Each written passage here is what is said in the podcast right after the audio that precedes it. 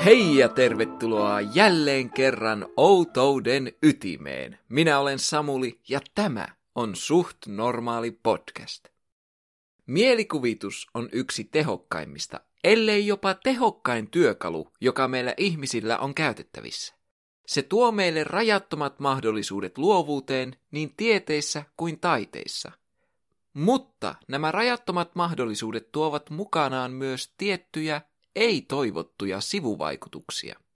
Sillä on olemassa olentoja, jotka voivat syntyä ihmisen mielikuvituksen syvyyksissä. Olentoja, jotka voivat siirtyä todellisuuteen ja alkaa elää täysin omaa elämäänsä. Tässä jaksossa me käsittelemme juurikin tällaista olentoa, joka on nimeltään tulpa. Pahoittelut etukäteen, sillä tulen varmaan lausumaan tuon sanan jakson aikana useaan otteeseen tulppana, koska mie on Pohjois-Karjalasta ja meillä on paha tapa vääntää yksittäiskonsonantteja kaksoiskonsonanteiksi.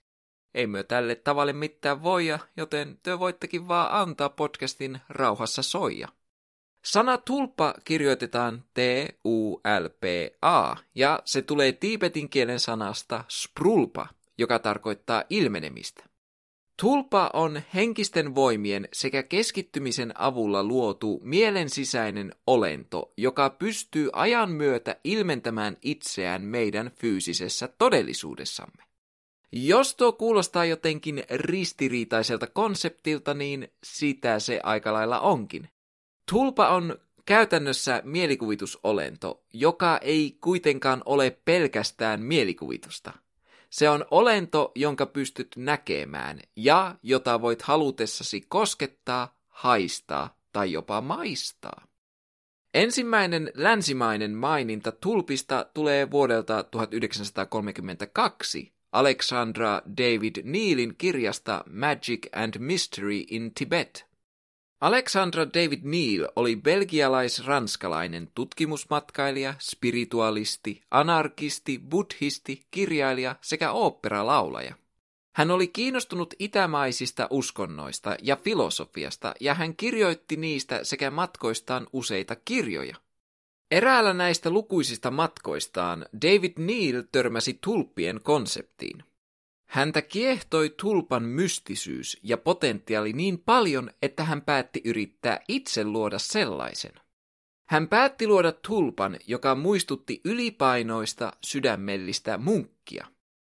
Pitkän ja uuvuttavan prosessin jälkeen David Neal pystyi väitetysti näkemään mielikuvitusmunkkinsa myös todellisuudessa. Vähitellen munkista tuli yhä selkeämpi, kunnes sitä ei pystynyt enää erottamaan fyysisestä todellisuudesta. David Neal kertoi munkista seuraavasti. Hänestä tuli ikään kuin vieras, joka asui kanssani. Lähdin matkalle palvelijoideni ja telttojeni kera. Munkki liittyy joukkoomme. Vaikka elämäni koostui siitä, että ratsastin hevosella useita kilometrejä päivässä, illuusio säilyi. Hänen ilmentymisensä ei vaatinut sitä, että olisin ajatellut häntä. Aave toimi ilman minun ohjailuani samoin kuin monet matkailijat. Hän esimerkiksi käveli, pysähteli ja katseli ympärilleen. Illuusio oli enimmäkseen visuaalinen, mutta joskus tunsin, kuinka kaapu pyyhkäisi minua, ja kerran tuntui siltä, kuin käsi olisi koskettanut olkapäätäni. David Neilin kirjan julkaisun jälkeen tieto tulpailmiöstä levisi ympäri läntistä maailmaa ja ilmiö vakiintui osaksi paranormaaleja sekä tiettyjä spirituaalisia kulttuureja. No mutta Samuli, mielikuvitus munkkiystävä kuulostaa aivan mahtavalta idealta. Miten saisin hankittua itse samanlaisen? Hmm? Tulpan syntyminen vaatii erittäin pitkää ja vahvaa keskittymistä. Otetaan esimerkiksi tämän podcastin logossa näkyvä ihana isojalkamaskottimme Suhtis. Jos minä tai joku teistä haluaisi tuoda Suhtiksen todellisuuteen, meidän täytyisi toimia seuraavasti. Ensiksi meidän täytyy mennä jonnekin paikkaan, jossa saamme olla täysin omassa rauhassa. Sitten meidän täytyy tyhjentää mielemme ja keskittyä intensiivisesti olentoon, jonka me haluamme tehdä todeksi, eli tässä tapauksessa suhtikseen. Vähitellen kuva suhtiksesta vahvistuu meidän mielessämme. Kun me olemme tehneet tätä useiden viikkojen, kuukausien tai jopa vuosien ajan, suhtiksesta mieleemme piirtyneen kuvan pitäisi ilmestyä meidän fyysiseen todellisuutemme aitona, oikeana olentona. Kyseessä on siis yksinkertainen, joskin pitkähkö prosessi. Eipähän ikinä tarvitsisi itse tehdä suhtis oheistuotteita, kun te voitte vaan luoda sellaisen itsellenne tahdon voimalla piittaamatta pätkääkään tekijänoikeuksista. Mutta ennen kuin innostutte liikaa omasta pörröisestä ja halattavasta suhtiksesta, minun täytyy varoittaa teitä, sillä tulppa ei välttämättä ole kaikista leppoisin olento. Palataan takaisin David Neilin mielikuvitusmunkki-ystävään. Vähitellen leppoisa mielikuvitusmunkki alkoi kamppailla David Neilin tietoista hallintaa vastaan. Pulskasta pyöreäposkisesta kaverista tuli hoikempi. Hänen ilmeensä muuttui hieman pilkalliseksi, kavalaksi ja häijyksi. Hänestä tuli hankalampi ja uskaliaampi.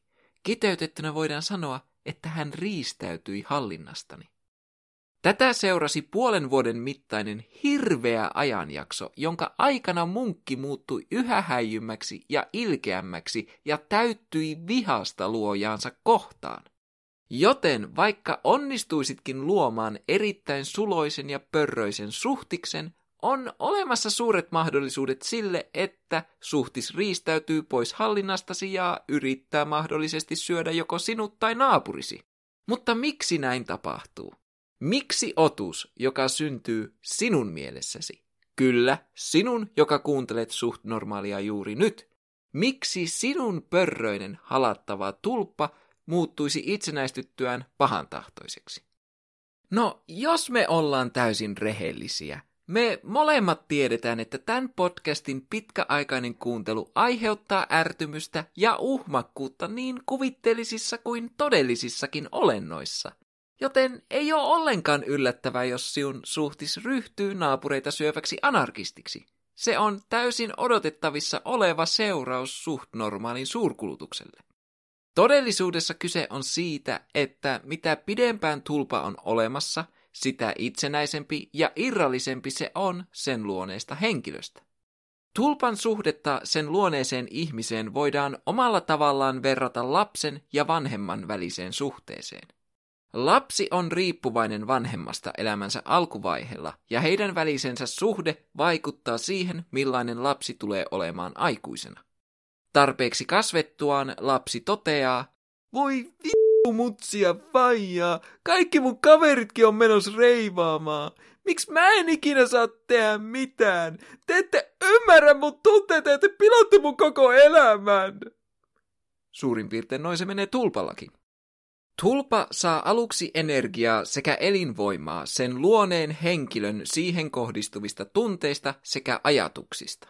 Tästä syystä jotkut tulpat ovat luonteeltaan leppoisia, koska ne ruokkivat itseään positiivisilla tunteilla.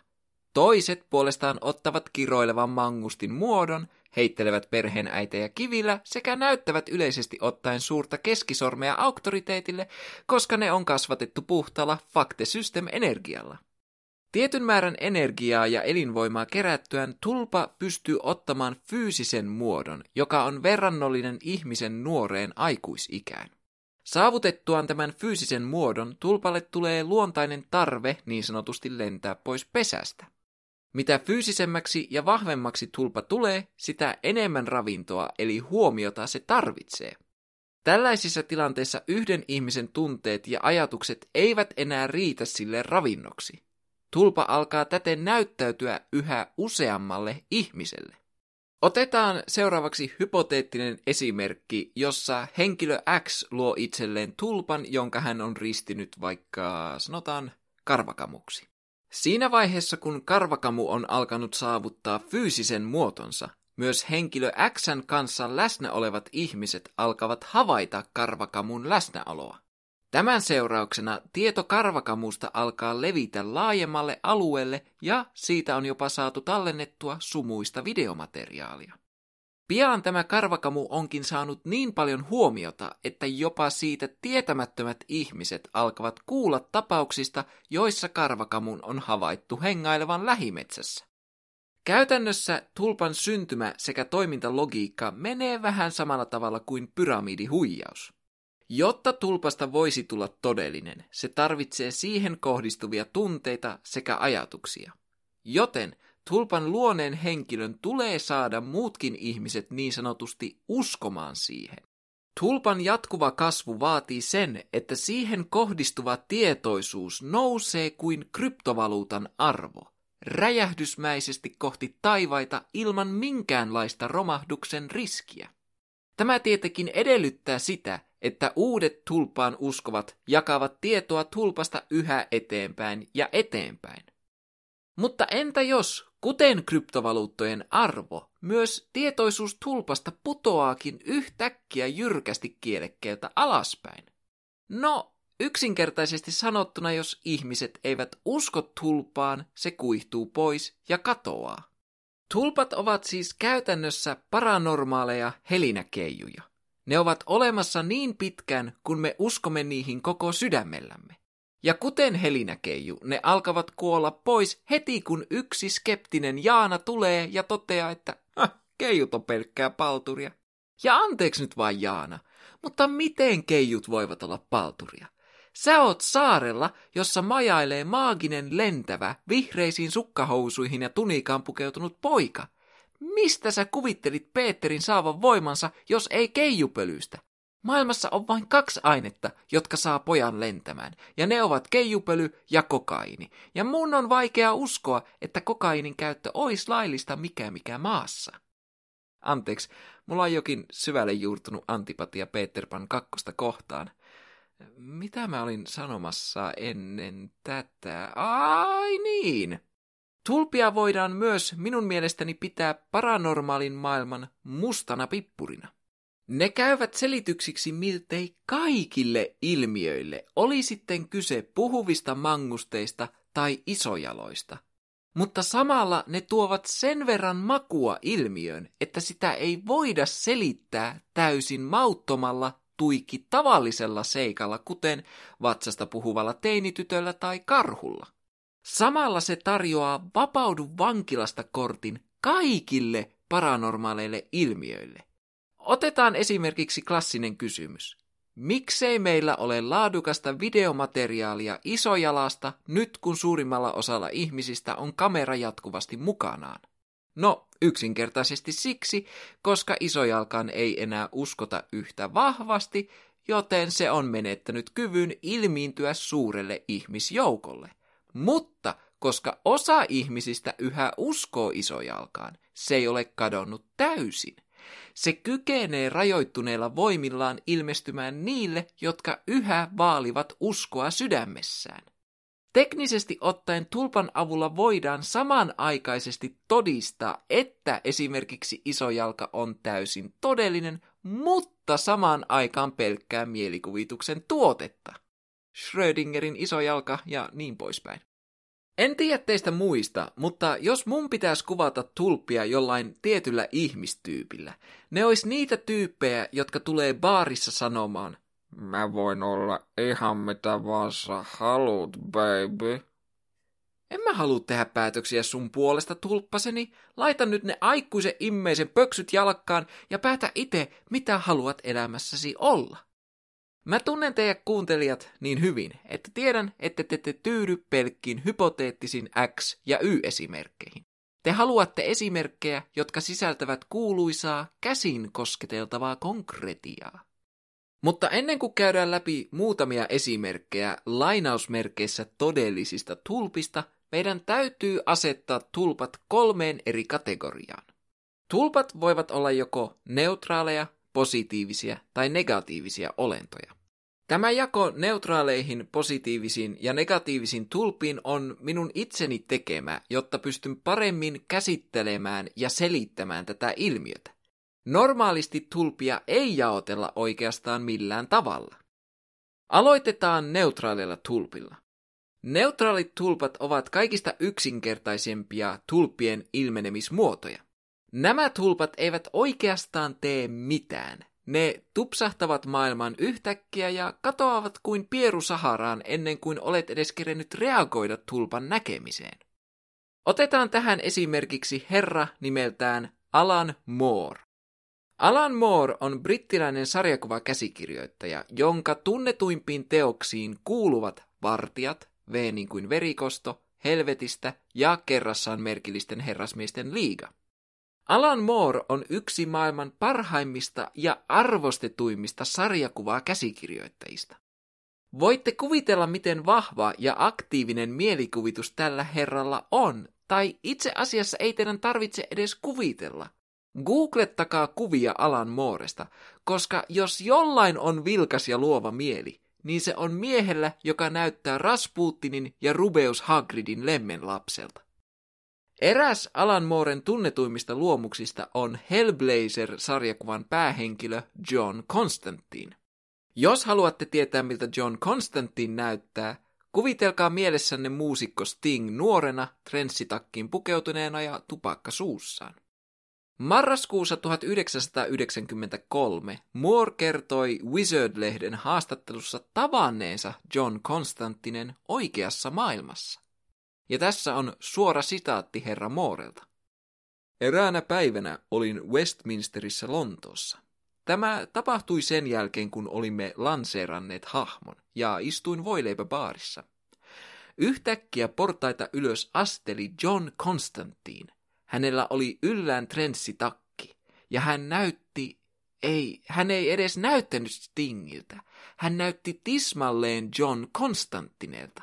Hän katsoi minua, tuijotti minua suoraan silmiin, hymyili nyökkäsi salamyhkäisesti ja käveli sitten kulman taakse baarin toiseen osaan.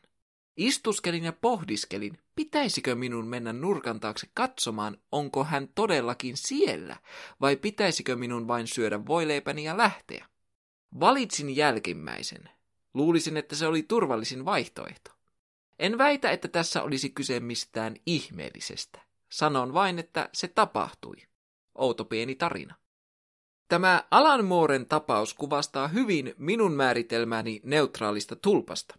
Olento on hetken fyysisessä maailmassa ilman mitään sen suurempaa tarkoitusta tai motiivia ja sitten se vain häviää. Alan Mooren tapaisten kirjailijoiden sekä luovien ihmisten kertomukset omien hahmojensa tapaamisista todellisessa maailmassa ovat yleisimpiä esimerkkejä neutraaleista tulpista. Käsitellään seuraavaksi negatiivisia, pahantahtoisia tulppia, jotka ruokkivat itseään pahoilla tunteilla ja ajatuksilla.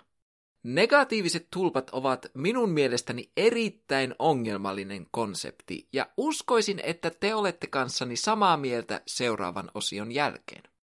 Kuinka moni teistä on kuullut Slendermanista? Veikkaisin, että etenkin nuoremmasta kuuntelijakunnasta aika moni on kuullut tästä kalpeasta pitkästä ukkelista. Slenderman on Erik Knudsenin luoma kuvitteellinen hahmo, internetmeemi sekä creepypasta. Slenderman on mustaan pukeutunut pitkä, kalpea mies, jolla on piirteettömät kasvot ja toisinaan lonkerot selässään. Slenderman on väitetysti tällainen lapsia kidnappaava ukkeli, joka asustelee metsässä ja jolla on videopelien perusteella tapana levitellä paperille piirtämiä töherryksiään ympäri metsää. Slenderman esiintyi ensimmäistä kertaa vuonna 2009 Something Awful-nimisellä nettisivulla. Pian ensi esiintymisensä jälkeen Slendermanin suosio alkoi kasvaa räjähdysmäisesti. Ympäri internettiä julkaistiin blogeja, tarinoita, pelejä sekä videoita, jotka laajensivat olennon legendaa. Vuoteen 2014 mennessä Slenderman oli saanut ympärilleen uskollisen fanikunnan, joka koostui pääsääntöisesti lapsista ja nuorista. Slendermanin status vain viihteellisenä olentona muuttui vuonna 2014, kun 31. toukokuuta kaksi 12-vuotiaista tyttöä Waukeshaasta Wisconsinista hyökkäsivät ystävänsä kimppuun ja melkein tappoivat hänet. Tytöt puukottivat ystävänsä 19 kertaa eri puolille kehoa. Uhrin onneksi paikalle osui sattumalta polkupyöräilijä, joka pelasti hänet. Miksi nämä kaksi tyttöä yrittivät tappaa ystävänsä ja miten tämä kaikki liittyy Slendermaniin? No, tyttöjen mukaan he tekivät kaiken Slendermanin nimissä. Uutistoimisto APn mukaan tytöt halusivat miellyttää Slendermania uhraamalla tälle ystävänsä. Tytöt olivat lukeneet Slendermanista ja he olivat vakuuttuneita sen olemassaolosta. Tytöt uskoivat, että murhaamalla ystävänsä he pystyisivät tyydyttämään Slendermania, jolloin hän ei tekisi tytöille pahaa ja antaisi heidän elää. He myös uskoivat, että murhan seurauksena Slenderman palkitsisi heidät viemällä heidät metsässä sijaitsevaan Slenderkartanoon. Tämän jakson lähdekirja väittääkin, että vuoden 2014 tapahtumien aikana Slendermanin muodon ottanut tulppa olisi oikeasti piinannut ja vaaninut tyttöjä. Puukotuksen jälkeen syntynyt mediahuomio ja sen aiheuttamat tunteet ruokkivat Slender-tulppaa niin paljon, että se muuttui täysin todelliseksi olennoksi. Väitetysti tämän tapauksen jälkeen yhä useammat ihmiset kertoivat nähneensä Slendermanin todellisuudessa. Mä tyyliin totean tämän joka toisessa jaksossa, mutta Tämä on isoin kasa Kakkelsonia. Ei, itse asiassa tässä tapauksessa sanon ihan suoraan. Isoin kasa paskaa, mitä olen hetkeen kuullut, ja lähdekirjailijan pitäisi hävetä tuota väitettään. On sanomattakin selvää, että Slendermania ei ole olemassa. On myös sanomattakin selvää, että vuoden 2014 tekoja ei ole saanut aikaan todellinen Slenderman, eikä traaginen teko ole tehnyt Slendermanista todellista. Molemmat puukotukseen osallistuneista tytöistä kärsivät vakavista mielenterveysongelmista, ja ainakin toisen tytöistä todettiin sairastavan skitsofreniaa. Tässä jaksossa käyttämäni lähdekirjan kirjoittaja tuntuu sivuuttavan tämän mielenterveysseikan kokonaan tästä tapauksesta puhuttaessa.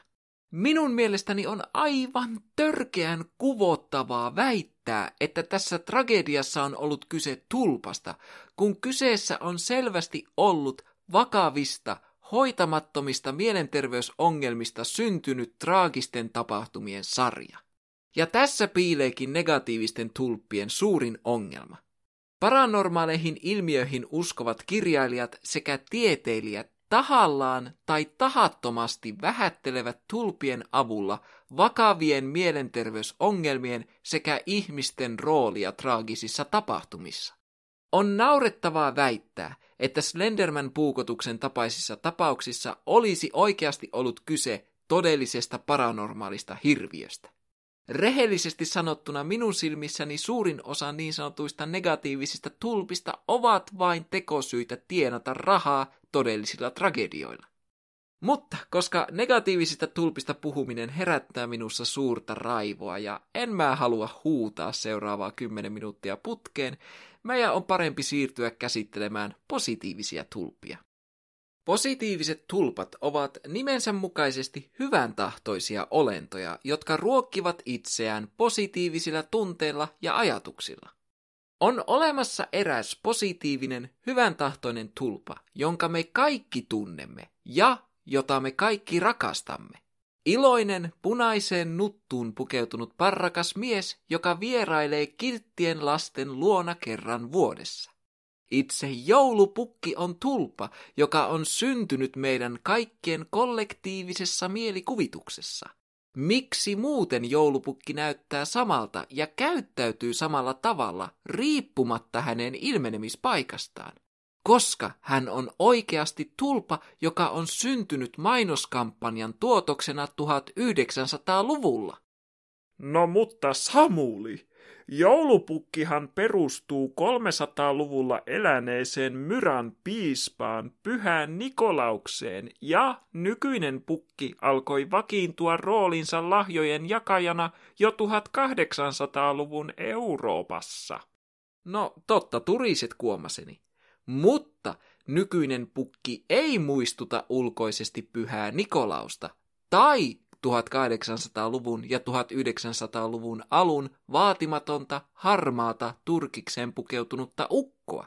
Nykyinen joulupukki ottaa muotonsa Coca-Colaan vuonna 1931 lanseeraamasta mainoskampanjasta, jossa esiintyy kaikkien rakastama parrakas, punaposkinen ja punanuttuinen ukkeli. Koska me näemme joulupukin juuri sellaisena kuin Coca-Cola sen meille esitti, me voimmekin väittää, että me loimme Coca-Colaa pukkia muistuttavan tulpan 1900-luvulla. Tämä tulppapukki on selvästi hyvän tahtoinen olento, joka saa ravintoa ja energiaa ihmisille tuottamastaan ilosta. Mutta samalla tulppapukissa on myös nähtävissä tiettyjä tulpille tyypillisiä uhmakkaita sekä pahansuopia piirteitä, kuten esimerkiksi hänen taipumuksensa rankaista tuhmia lapsia psykologisia keinoja hyväksi käyttäen. Mikään lause ei herätä lapsessa yhtä paljon pelkoa kuin jos olet tuhma, pukki ei tuo sinulle lahjoja. Hän antaa lahjas veljellesi Juholle. Tämä tulppapukin sadistinen taipumus antaa sinulle tarkoitetut lahjat eteenpäin tietenkin herättää pelkoa lapsissa. Se, miksi tulppapukki tekee tätä, johtuu siitä, että lasten kyyneleet sekä pelko ovat yksi maapallon ravintorikkaimmista resursseista. Tämä ravintorikas ruokavalio ankkuroi tulppapukkia yhä vahvemmin meidän todellisuuteemme. Tiedän, että tässä vaiheessa te huudatte siellä kotisohvilla. Haista kakka, Samuli! Joulupukki on täysin todellinen ja ainoa tulppa täällä on se, jolla sinun hävyttömyyksiä laukova suu tukitaan. Hei, en mä millään tavalla tässä dissaa pukkia tai väitä, etteikö hän olisi todellinen.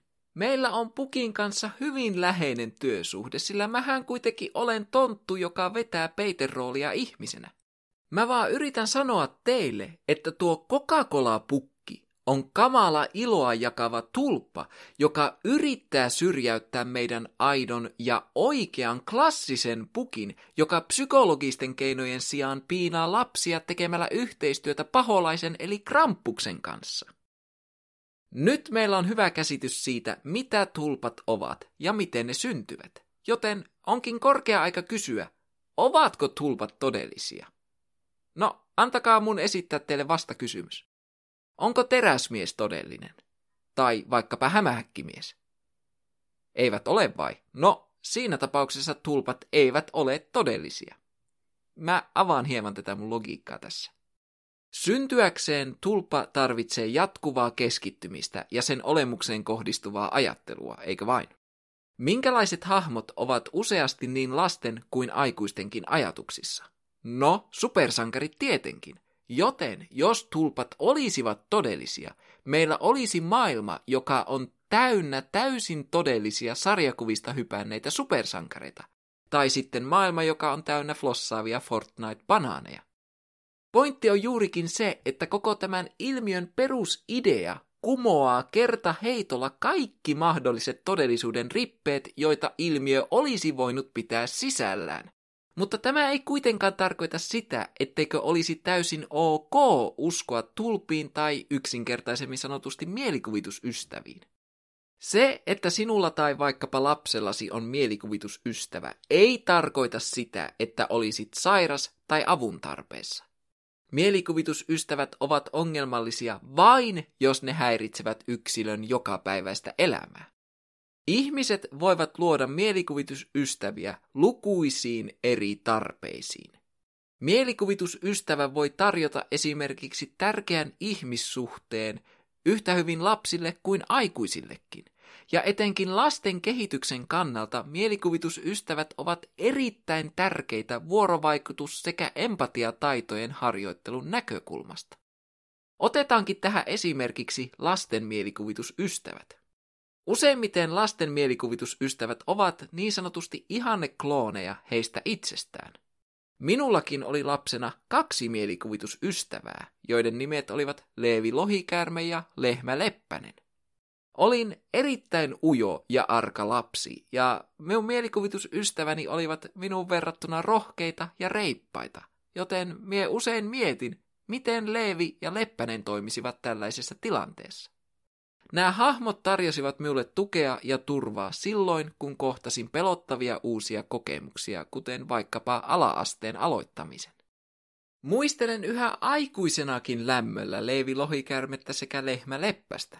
Tosin nykyään en ole enää kontaktissa mielikuvitusystävieni kanssa, sillä Leevi sai roolin Netflixin Lenni Lohikärme-sarjasta ja hän on nykyään Too Cool for Me, ja Leppänen paljastui pohjoismaisen vastarintaliikkeen jäseneksi.